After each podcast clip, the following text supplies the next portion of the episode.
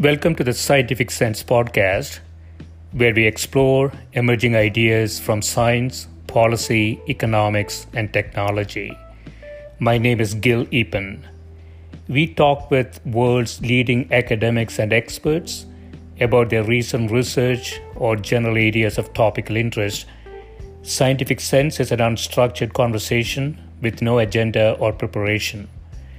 We cover a wide variety of domains where new discoveries are made and new technologies are developed on a daily basis. We are most interested in how new ideas affect society and help educate the world how to pursue a rewarding and enjoyable life rooted in science, logic, and information. We seek knowledge without boundaries or constraints and provide unedited content of conversations with researchers and leaders who love what they do. A companion blog to this podcast can be found at scientificsense.com, and this podcast is available on over a dozen platforms and directly at scientificsense.net. If you have suggestions for topics, guests, and other ideas, please send them to info at scientificsense.com and I can be reached at gil at eapen.info.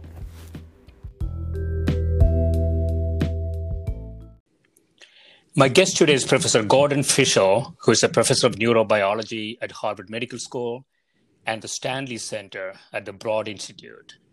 He's a developmental uh, neurobiologist interested in how the architecture of brain circuits are assembled, with a special focus on the diverse populations of inhibitory interneurons.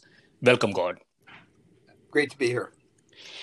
Yeah, so thanks for doing this. Um, I want to use one of your papers to, to sort of set the context for our conversation, and it's entitled Interneuron Types as Attractors and Controllers, in which you say cortical interneurons display striking differences in shape, physiology, and other attributes, challenging us to appropriately classify them.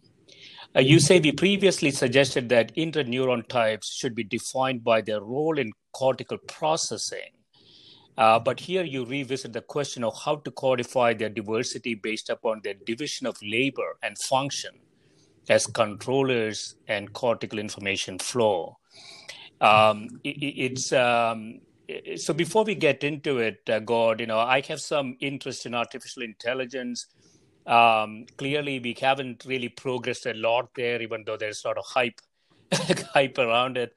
And uh, you know, I, I think a, a, a, more detailed understanding of the mechanics of the brain uh, is not only useful for neurobiology but also for other fields. So, uh, before we get into it, what exactly is an interneuron? Um, it's pretty much what it sounds like. It is a neuron that connects one neuron to another neuron. So, an interface between two different neurons. In the context I use it, uh, they're also local interneurons, which is to say, there are lots of neurons that talk to other neurons. As a matter of fact, that is the characteristic of most neurons in your brain. These ones uh, restrict their connections, both in input and output, to very local areas. So they're part of a computation foci in the brain rather than being distributed across uh, different functional areas. And in our case, they they're entirely inhibitory in nature. So computational. So um, just just at a very high level, uh, we have something like humans have something like hundred billion neurons in a typical brain. That that is the number I've heard bantered around. Yes, approximately, and uh, and these things are um, sort of uh, so the is it correct to think about neurons sort of communication vehicles uh, sort of cables and the interneurons are doing a lot of the computation? Is it the right way to think about it? I think there's a real danger particularly uh, particularly people in computer science I think, uh, tend to think of uh, circuits in the brain like a circuits in an electronic board. And maybe that is becoming truer. I'm not a computer scientist, yeah. but you have to think about information flow in the brain as something that is constantly converging and diverging. So, Yeah. what I mean by that is what is the context in which any given neuron in the brain fires? It's the coincident excitation by many cells sitting upstream of it, which, if you get the right timing of excitation, make it fire. And then its contribution to signaling has to do with all the other cells that it is impinging on in terms of creating excitation to propagate that signal. So that's the excitatory side. I happen to work on the inhibitory side, which is shaping the signal. It doesn't actually create information, it actually uh, times it and shapes it. Okay, so so that is that is what you call sort of the controller um, uh, of that information flow. So so that's very interesting. So if uh, if we if we have some sort of deficiency uh, in there, then the neurons could still fire, but you could you could have sort of runaway type uh, type issues, right, in the brain. Yeah, so the most obvious manifestation of that is epilepsy. So Yeah. that's just when you don't govern the excitation properly. Uh, people are very fond of talking about what's called E to I balance, excitatory to inhibitory balance in the brain. Hmm. Um, and it's obvious that the brain has to be really held on on on on the razor's edge for this. You know, it basically you need enough information to propagate signal, but if that signal is ever not governed properly, it will lead to runaway excitation and hence seizures. And so, so are interneurons sort of uh, doing that uh, post uh, excitation, or is it just all happening all together? Um, so there are different types of what makes the interneurons interesting from a functional point of view is that each one of them is specialized both in the time scale in which they Yeah. they control inhibition and in how actually in the circuits they gate inhibition. So inhibition can occur on the input side of a, a neuron, which the dendrites, which is where they get their excitatory information. That Hmm. information passively flows to the cell body, the soma, where uh, a phenomena which is referred to as all or nothing, the action potential occurs, and that results in the propagation of that signal to downstream cells. And so inhibitory cells can work the dendrite, the soma, or the axon to mediate that. So it's both the spatial and temporal control. Okay, and so from a design uh, perspective, I, I'm looking at it very mechanistically, Gord, uh, because I don't, I don't know how the brain looks like. But uh, is it sort of the neurons um, floating in uh, interneuron gel? How, what is the what's sort of the design of the brain in that in that context? So the part of the brain I tend to study, uh, and Yeah. you know, every part of the brain is a mixture of excitatory and inhibitory cells. That's just the nature of signaling. But the part I'm most interested in is the cerebral cortex. And from an engineering point of view, um, there's a developmental principle there which I, I think engineers would do well to think about. And that is Mhm. that the cerebral cortex is organized in a way that the earliest born cells are born deep, and you can, uh, as development occurs, you layer on towards the outermost cells. And Mhm. it turns out the innermost cells of the cortex are the output layers. The intermediate layers are the input layers. And then on top of that are the associational layers that connect one area to another. And there are Mhm. specialized interneurons in each one of those layers, which are probably important to the allowing the brain to function the way it does. Right. Okay. And so, so the inside layer is the output layer. Uh, and so, is this design or sort of the sequence of this uh, inside, intermediate, and outside functionality? Is it unique to humans, or we find that in mice brain and, and other other animals? So, I mean, this is a, a question that people have challenged themselves uh, with since uh, the time of Ramon y Cajal. What is the human advantage? Why do we at least perceive ourselves to have higher cognitive functions than other species? Um, so, in mammals, the cerebral cortex is a ubiquitous feature. Uh, and this organization is very clearly there in everything from rodents all the way up to humans, whales, any mammal you care care, care to think about.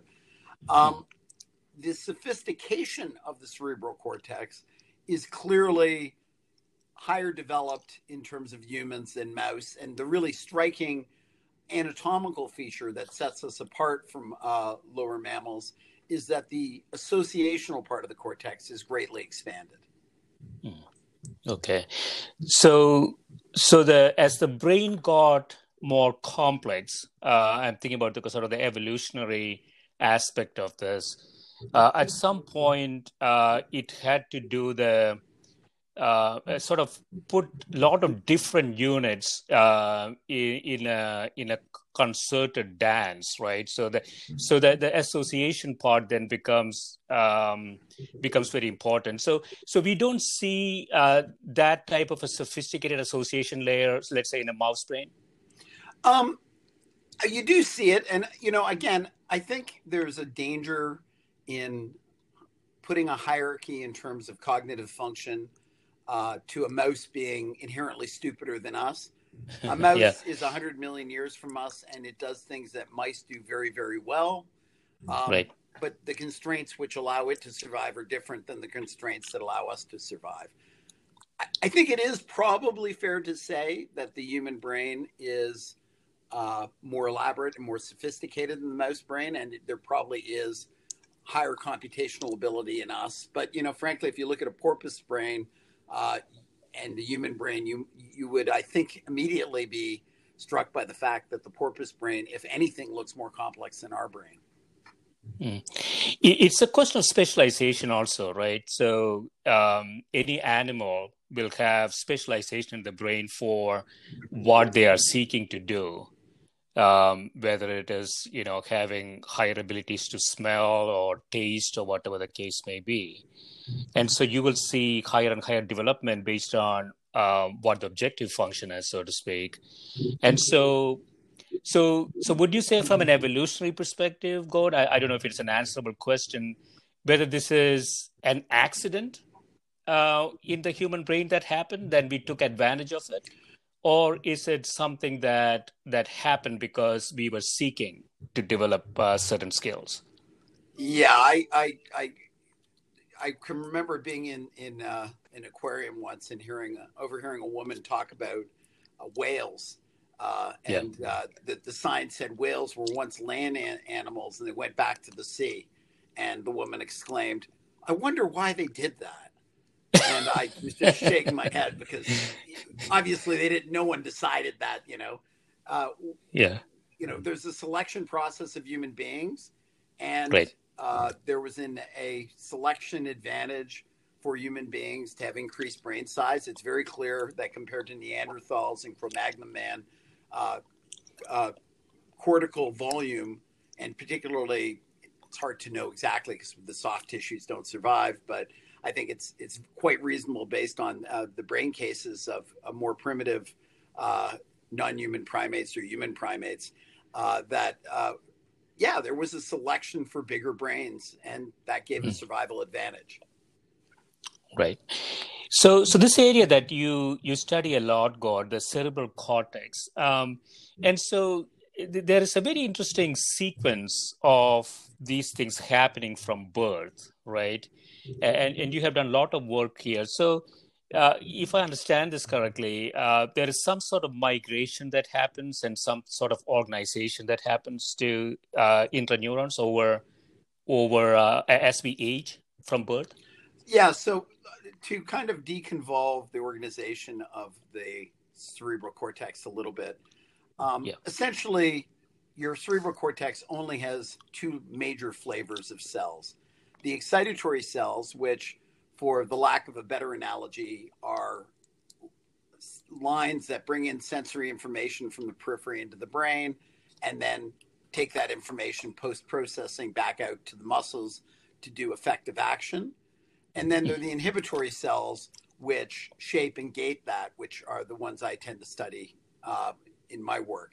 What's fascinating, both from an evolutionary point of view and from a just a, a structural organizational point of view is that they come from different areas. It turns out that the excitatory cells in your brain are all born locally within your brain and mm-hmm. almost certainly have a uh, intrinsic topology to it um, a, a, famous uh, scientist, Pasko Rakic, calls this the proto-map hypothesis, which is the idea that the proliferative zones where part of your brain is organized for visual information, somatosensory, cognitive, motor function are probably baked in uh, in the progenitors and organized in a way that you transpose the proliferative cells directly above them onto the cortical structure. The inhibitory right. cells are interlopers. They're actually born in an entirely different part of the brain, subcortically, mm. and they literally invade the brain in the first week, uh, well, late embryonic and early postnatal development, depending on species. Hmm. Wow. And so um, is there some need for the excitatory cells to be left alone for a period of time? Um, I think the two really it's it's pretty much a a uh, a match that's brought together as the cortex comes online. You know, the first thing we talk about in inhibition is you've got to control runaway excitation in the brain, and yeah. that's as true developmentally as in the adult. So one thing you may have heard is that young children sometimes have febrile seizures, that if they get a hmm. high fever, they can get a seizure. Um, and yeah. that's reflective of the fact that young children uh, don't have a fully mature control system for inhibition. Mm-hmm. But uh, in order for the brain to form properly, uh, evolution really makes sure that the excitatory cells can't come online until there's an inhibition to keep it in check. Hmm. Yeah, I was thinking again where there was some evolutionary advantage from a selection perspective in in early, um, you know, right after birth. Obviously, fifty thousand years ago, that would have been a very very vulnerable time um, for for a newborn.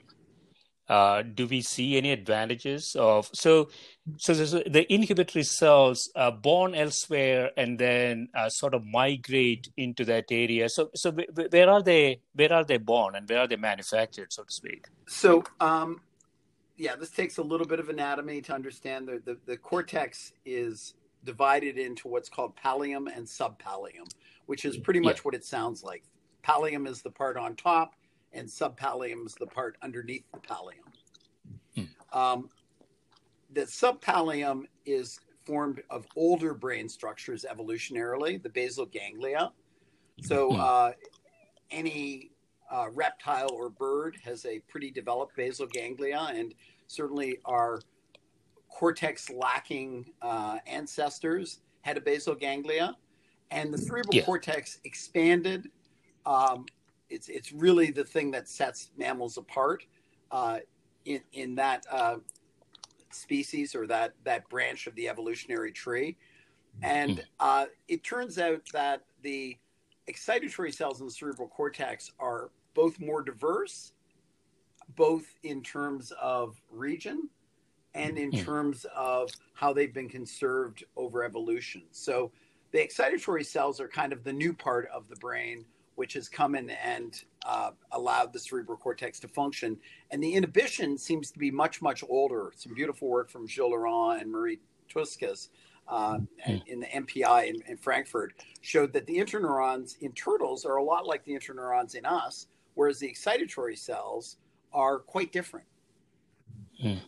Mm. And so, so how does that um, is migration the right right term? Yeah, it's, it, um, it literally yeah. is that the the the beautiful work. I'm sorry, the, I I I love you know the, the essence of science in my my mind is the people who make the discoveries. So I, am yeah. sure for most of your readers, these names will mean nothing. They mean an awful lot to me. These are my heroes. So I, I apologize yeah. if I keep dropping names, but it, it's oh, because sure, I think if you, if anyone wants to read about it, these are the right people. So. Uh, some work back in uh, the late 1990s by a friend of mine, Stuart Anderson and John Rubenstein, basically, uh, back then we thought the inhibitory and excitatory cells were both born in the cortex. And what they showed is this incredible uh, um, occurrence, which they were able to demonstrate occurs, which is the inhibitory cells literally are born down in the bottom beneath the cerebral cortex. And through this process called tangential migration, literally migrate in mice, centimeters, and in humans, many centimeters to hmm. get up and invade the brain. Hmm. How long does it take? Uh, so, so uh, how, I guess uh, a mature brain will have everything there. Mm-hmm. Uh, but so when does a brain mature? I guess uh, from a human perspective. Okay, so a human being has, as you're probably aware, you say there's nine months of gestation. It's actually ten. Ask any pregnant woman; she'll correct you. yeah. So in that ten months, uh, most of the neurogenesis is really well underway uh, by the second trimester. So that's you know the six month period, and that six hmm. month to birth period, and maybe up to the first year in humans if we're being generous, but probably really mo- the first three months or so um, is when all this assembly process is occurring. So let's say uh, six months of gestation, so three months before birth, the neurons start being born. They continue to be born up to about birth, but from hmm six months to birth, there's a whole lot of neurons that are crawling around the brain and assembling themselves in the circuits appropriately. Yeah. And, and how about the interneurons? So, so when do they actually get there? Um, so they're getting up in the brain of a human probably uh, starts about seven months of gestation. It's already started in six. Uh, and they, yeah. they keep moving around probably up until the first or second uh, year uh, after birth. Okay. And so so if they don't so there is a design there obviously there is a plan there for uh, what you call tangential migration. Uh, but it seems um, is a lot of risk there that things don't actually get to the right spot in a yeah, in so, a configuration. You know, yeah. one of the things. So you started this conversation by discussing. I find these cells particularly interesting because they're so diverse. There's so many different types of them. And so my original interest in the problem came from trying to ask the question of how do you make all these types?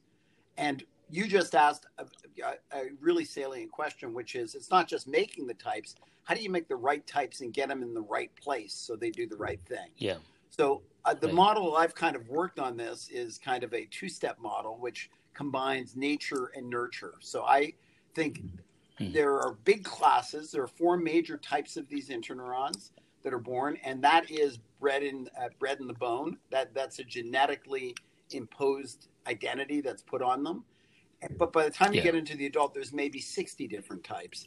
And I think that hmm. part of the way we make sure the right types get in the right place is they basically get information that they learn on the job. So they migrate to where they're going.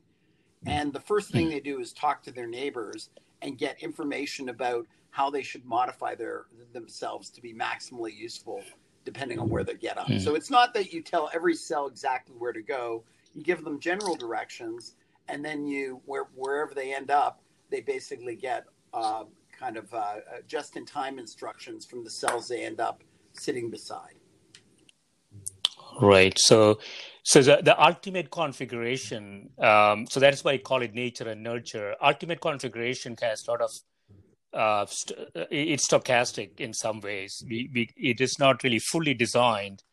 It, it is sort of happens. Uh, a percentage of it is fully designed, but a percentage of it is sort of happens. Yeah. So if, if I'm being um, uh, fair to the field, I think there is some argument right now between the nature and the nurturers. Um, I would tend to argue that um, a fair bit of the information they get, they get only after they get to the right place. Um, fly brains, for instance, there's good evidence there that it's much more genetic, that it, essentially the cell has a complete instruction set from the beginning and mm. already has a preordained idea of where it's going to go and how it's going to connect. Um, I think one of the tricks evolution has done in, in human brains and even in mouse brains is to get a lot more learning on the job. Mm. And and the outcomes are not predictable. Yeah, so it, in some sense, use the word stochastic. Yeah. I think that would be the right one. It's not that they're random. I think people often get stochastic and random confused. Um, right. Which you seem to appreciate the difference. So there, the the odds are strongly biased, so that that you know you so you get the right. You know, you couldn't get a, a predicted outcome if it was random. You can only get that if it's stochastic. Right. And so, so from a diagnostic perspective, from a disease diagnostic perspective, uh, the first couple of years, uh, um, you know, that data does it uh, give any clues as to what what might be in, in store from a you know kind of brain based disease perspective? So, one of the things that makes brain disease so difficult to study is it's not monogenic. Yeah. It, it, uh, yeah. So there are a few brain diseases um, like uh, Rett syndrome, um, where mm. there's one specific gene that's that's faulty in it. But most neuropsychiatric mm. diseases are uh, uh polygenic. Um, mm-hmm. But we talk about risk genes, right? Um, so yeah. you know, uh, my my way of putting that would be you know, you may have a mutation in a gene, and it doesn't mean you're going to have schizophrenia. It just increases your odds of getting it. So mm. there seems to be a complex mix of genetics that goes into brain disease. But the idea that brain disease is strongly genetic comes from twin studies, where you know the co- uh, comorbidity for uh, autism, for instance, is very high mm. in uh, identical twins, for instance. Right, but but this um, um, this migration issue um, is it possible for us to actually actually see if that migration is happening uh, in some expected way? I mean, we already talked about it's being stochastic, but are there patterns in the brain that might actually give some clues that there might be more, you know, more problematic association there? Very very early, like first couple of yeah, years. Yeah, so there there are a lot. Uh, uh, my my colleague over at uh, uh, uh Children's, uh, Chris Walsh, has done a lot of genetics on migratory defects in humans, and he's yeah. actually there's all these heterotopias where the cells don't migrate properly that result in mm. intellectual disability. So it, very clearly, if the migration doesn't occur properly, the brain's not going to function properly. And there are genes right. associated that can cause migration defects. Yeah, yeah. We'll take a quick uh, break, uh, Gord, and when we come back, we'll talk about a couple of your other papers. Sure. Thank you.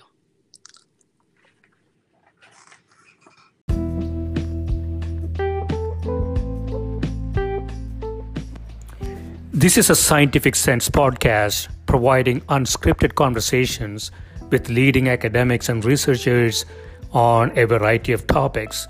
If you'd like to sponsor this podcast, please reach out to info at scientificsense.com. So we are back. Um, Gord, uh, we've been talking about interneurons in the brain, their inhibitory uh, actions in the brain, um, and from a human perspective, uh, their effects on the cerebral cortex. And, and, really, from a design perspective, the fact that they're generated elsewhere in the brain and over time actually migrate into that area to make um, uh, to, to, to make a full fledged brain, so to speak. Uh, now, there's a lot of lot of variety there, uh, and so you have another paper, developmental diversification of cortical inhibitory interneurons, in which you say diverse subsets of cortical interneurons have vital roles in higher order brain functions. And to investigate how this diversity is generated, uh, you used single cell RNA sequencing to profile, profile the transcriptomes of mouse cells collected along a development time, time course. So, so you so you're you're studying basically one a few mouse models over over a period of time, sort of a longitudinally. Yeah, I mean that that study came out in 2017. It, this is all based on this incredible technology uh, that was developed by my colleagues Steve McCarroll and Evan Macosko, yeah. where you can now take individual cells and literally tag all the RNAs. So you know exactly what genes are turned on in each of the neurons. Mm. And so we use that in mouse um, a couple years ago to try tracking the cells from the time they were born to the time they mature and try understanding how gene expression changes. Mm. More recently, just in the last year, in another collaboration led by Steve McCarroll's lab and with Guoping Feng and me, um, we were able to uh, compare the same interneuron types in uh, primate versus mouse, which gives you kind of another perspective of that diversity. And so, um, so, so you're looking at uh, a mouse model uh, over a period of time, right? So the, the the the mouse is actually growing up. Well, you're using you're taking from different mice. Oh, okay. The, the mice okay. are taken. It would be wonderful if you could fo- follow the same cell and literally check in on its gene expression right. at different times to look at it. But since that proves to be at present impossible, what you do is you choose the same cells over time and then link them together uh, because you can they're similar enough that you can guess what a P2 cell will look at it like a P4 or P10. Hmm. Okay, okay, and so so the diversity uh, seems to be quite important, right? So, um, is there some sort of classification scheme that you can bring to bring to at least a, a, a mouse brain? Yeah, so I, it, mouse human doesn't matter. Yeah. Same classifications uh, exist. Um, classically, the uh, classification was all about their shape. That's what mm-hmm. caught people's eye. Long before they knew they were inhibitory, what we could see is that the different types had very char- characteristic dendritic and axonal arbors. Mm-hmm. Um, back in the uh, 80s, we started getting an idea that the morphological differences were matched by um, gene expression differences and by electrical differences. So different ones uh, the way a neuron functions is when it gets excited to a certain point, it fires, and it turns out these different neurons fire at startlingly different rates from hmm. uh, the slowest ones, which go at about 40 hertz, to the fastest ones that can top out around 200 hertz. Hmm. Yeah, so so so that is mediated by um, mediated by the interneurons and and and so uh, the, the, the variety that we see there uh, is there some sort of conclusion we can make that you know what might be the, the necessary diversification that you need for a brain to operate so one of the surprises at least for me you know you could have imagined that a simpler brain required less of a repertoire of inhibitory cells right mm-hmm. so yeah. one hypothesis which i actually favored was that a lizard may have much simpler interneurons and that you get more complex as the uh, brain becomes more complex. That doesn't seem to be the case. Hmm. You have this repertoire, and the repertoire, as I said, is designed to deal with excitation along the two metrics of space and time. So they, they fire at different rates, and that means you can have slow or fast inhibition. And they also target different parts of the cells so that you can prevent input to the cells or prevent output to the cells or prevent the cells from actually undergoing uh, depolarization or firing. Mm, okay. Generally speaking, these are not um, cells that the, the brain can create over time, right? So they are they're sort of locked in early, right? Yeah. So that, yeah. that's that. There's been a lot of speculation about adult neurogenesis over the years. Yeah. Um, I would say I'm not being uh, unkind in saying that at this point, the notion that there's any significant new neurons made excitatory or inhibitory in the adult seems very unlikely. Mm-hmm. Um, but we, we do see adults picking up completely new skills, um, you know, even um, some movements of the limbs and so on. So we see skills and and you know those types of training happening in old brains. So so how do how do we explain that? Well one of my favorite stories which gets at that was by jeff lichtman who gave a ted talk. And he he made the point that when he was a young child he learned how to ride a bike. And then he didn't ride a bike for 30 years because he was in st louis. And then he moved back to boston. Mm-hmm. and two weeks later, he was riding a bike as well as he did as a child. Right. Um, and then he asked the audience, he said, So, how many of you out there learned to ride a bike as an adult? and uh, a woman said, Me.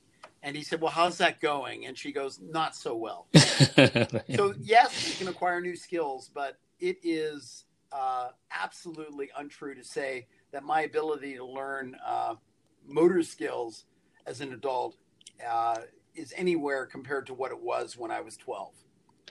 Yeah, so so I wondered, God, I don't know if there's any data on this. So motor skills are really complex, um, and I wondered if you know intellectual skills, um, such as picking up a language, you know, things like that. Do we have any data that shows that is a little easier? Um, I think the two are pretty pretty uh, uh, coincident. I, I, for anyone who's ever had uh, learn languages or have child children learning languages, you have incredibly more ability to learn motor or cognitive skills as a young child, and you it basically gets a trade off that. Um, you know, if you ever one of my favorite uh, ways of demonstrating improved motor function, which is easier to track than cognitive function in some ways. Is if you basically took a high speed film of a really crappy tennis player serving 10 times mm. versus a really good tennis player. And what you find is the good tennis player has these stereotype movements. They've really streamlined it in a beautiful way. Mm. So there's this trade off, right? So learning is about the ability to get an ensemble of neurons that roughly covers the task. And young kids, either in motor or cognitive tasks, are really good at recruiting large ensembles and getting them recruited there. But of course, you know, there's nothing wrong with the cognitive skills of a uh, violin uh, aficionado or a pro baseball player. Um, and they're long after the period where maximal learning occurs. So, the really interesting thing about us being long lived and having these brains that basically are, are all we got at birth is all we got at death is the ability to once you instill skills mm. to hmm. keep them uh, untainted throughout your life. So I think it's those are the two sides. Developmentally, learning, motor or, or cognitive is really your forte. In the adult, retaining skills that you you acquired is really a, a remarkable feat. Hmm.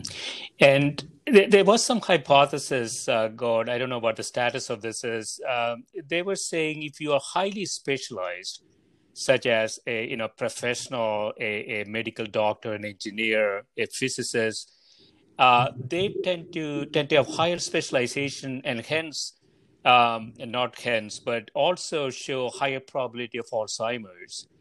Uh, whereas uh, people who have a variety of skills, uh, music, writing, you know, whatever you have, um, seem to be uh, seem to have a less likelihood of advancing into Alzheimer's. Is is that debunked, or what is the status? Well, to be honest, I don't know the theory. Uh, I have to say it seems a little far fetched to me.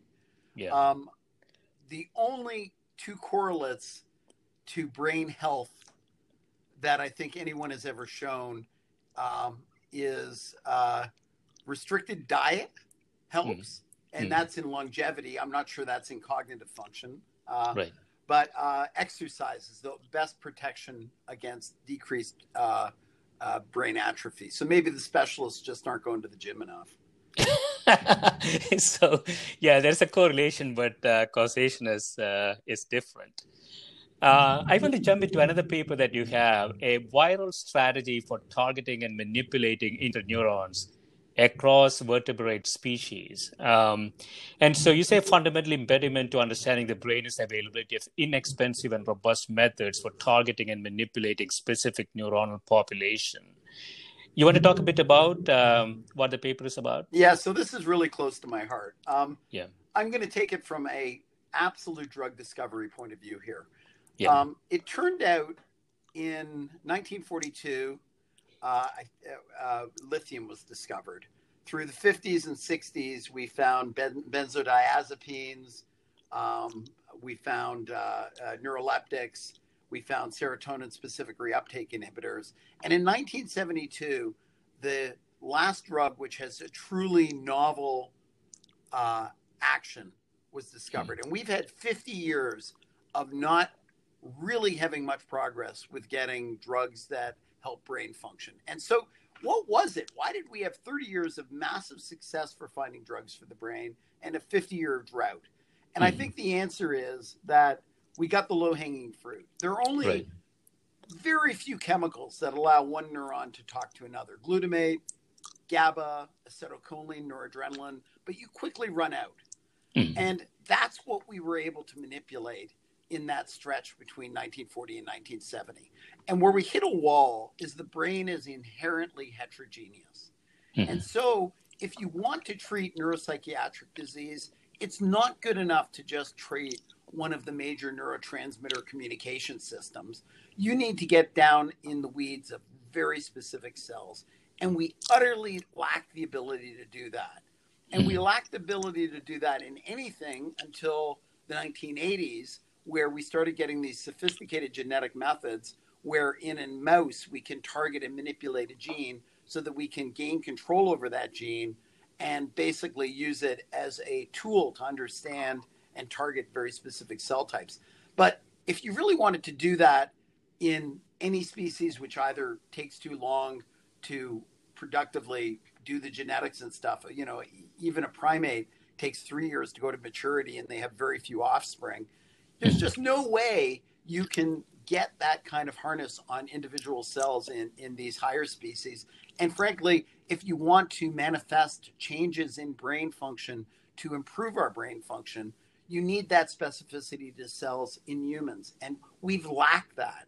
So hmm. a few years ago, a really wonderful postdoc in my lab, Jordan Demenstein, uh, came in and said he wanted to work specifically on the problem of seeing whether we could weaponize our ability to target and manipulate my favorite cells, the inhibitory cells, because they're control systems and they made sense as something where there could be real clinical benefit for targeting them.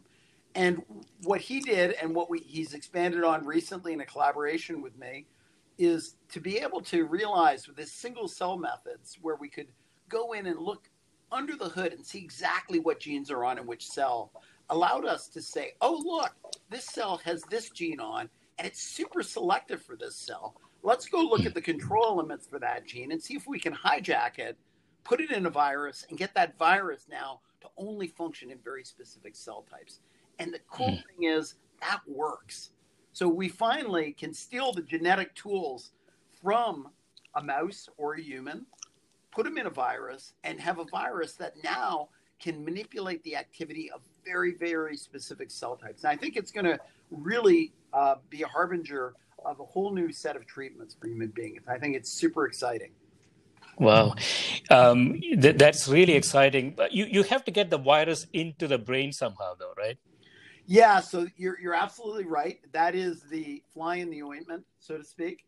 Um, yeah. It turns out that uh, a guy who just joined us at the Broad from Caltech, a guy named Ben Deverman, came up yeah. with. Um, so how why is it hard to get viruses in the brain? Because you have this protective covering in your brain called the blood-brain barrier. Yeah. And so you can't get the viruses in the brain. If you put it in the blood, it'll just get blocked by these specialized uh, shield caused by the, the, the lining of the blood vessels in the brain.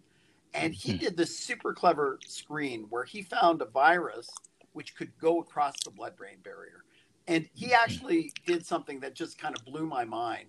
We had this element which allowed a virus, if you inject it into the substance of the brain, to infect all the cells, but only turn on in the inhibitory cells.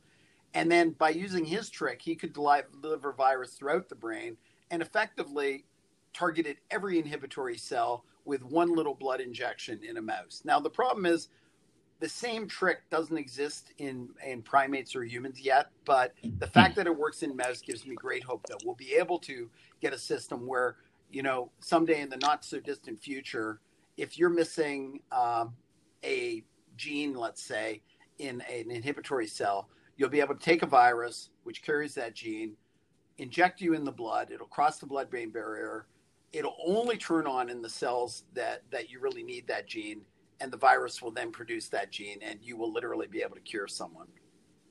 Hmm. Uh, there was some talk, God, about um, intranasal delivery um, of stuff into the brain. Um, you know, things like insulin, and there is some data that shows, uh, for example, the uh, the Spanish flu, uh, 1918, 1919, 10 years later, a million people who survived that um, showed Parkinson's, um, Parkinson's disease.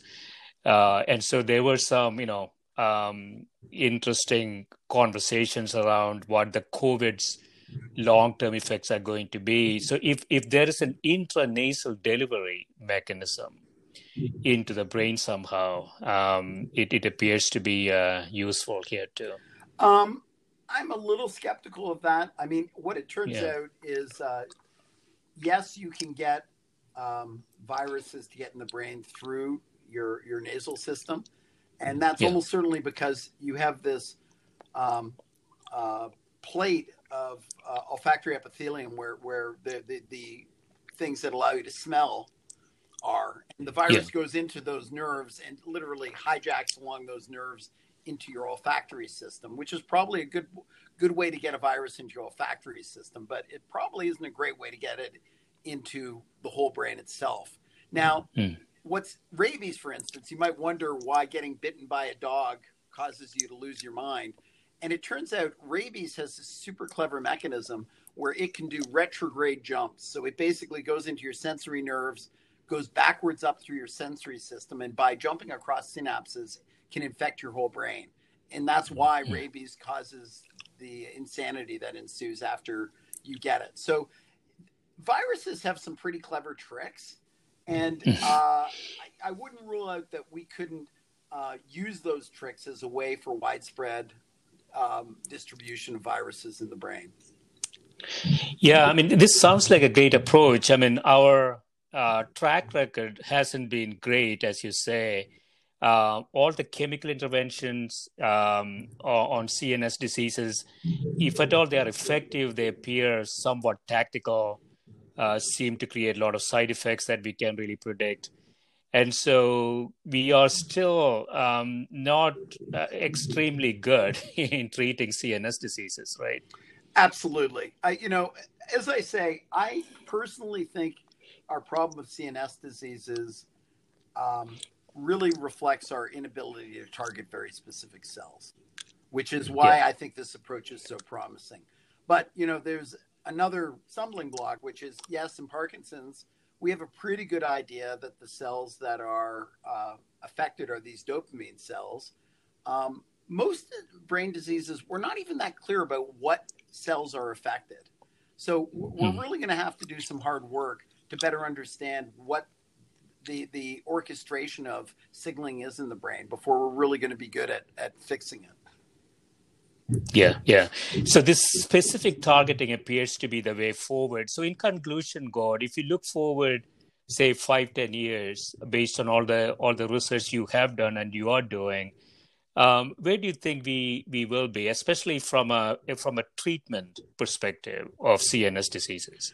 Um, okay, so let me break up CNS diseases into a few different categories. So yeah. one, the most prevalent CNS disease, which in my mind isn't actually a CNS disease, it's brain rot, is Alzheimer's. And yeah. that is literally, you know, neurons are the most elaborate cells in the brain. And the cost of that sort of specialization and longevity is that if you lose enough of them, you not surprisingly lose brain function and get dementia. Mm. I think in Alzheimer's, the trick's going to be a biochemical one. We're gonna we're gonna understand how that rot occurs, and we're going to yeah. get chemicals that stop the rot. Uh, and that's mm. going to be something. Once we get that, we'll we'll figure out who's starting to develop it and prevent the rot from occurring before it does.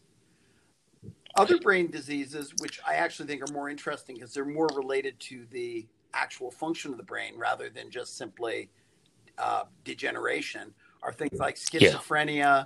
depression, uh, or uh, bipolar disorder. And those are going to hmm. require a better understanding of the cells. But I really think that, that between the ability to target and manipulate them across model species and the ability to modulate them in a controlled fashion, we, we are really going to start seeing some uh, amazing advances in the treatment of everything from blindness to epilepsy to schizophrenia to hmm. depression. And I think it's going to come from the specificity. Yeah, that's that's great news. Uh, as the world population uh, ages, uh, this is going to be a, an increasing problem, I think, for every country, and uh, and so yeah, d- we definitely need different approaches to this. Uh, it seems like this is one of the areas where we could focus on. This has been great, uh, Gord. Thanks so much for spending time with me. It's been a pleasure. And uh, go- yeah, good luck with this research. Okay. Thank Bye-bye. you.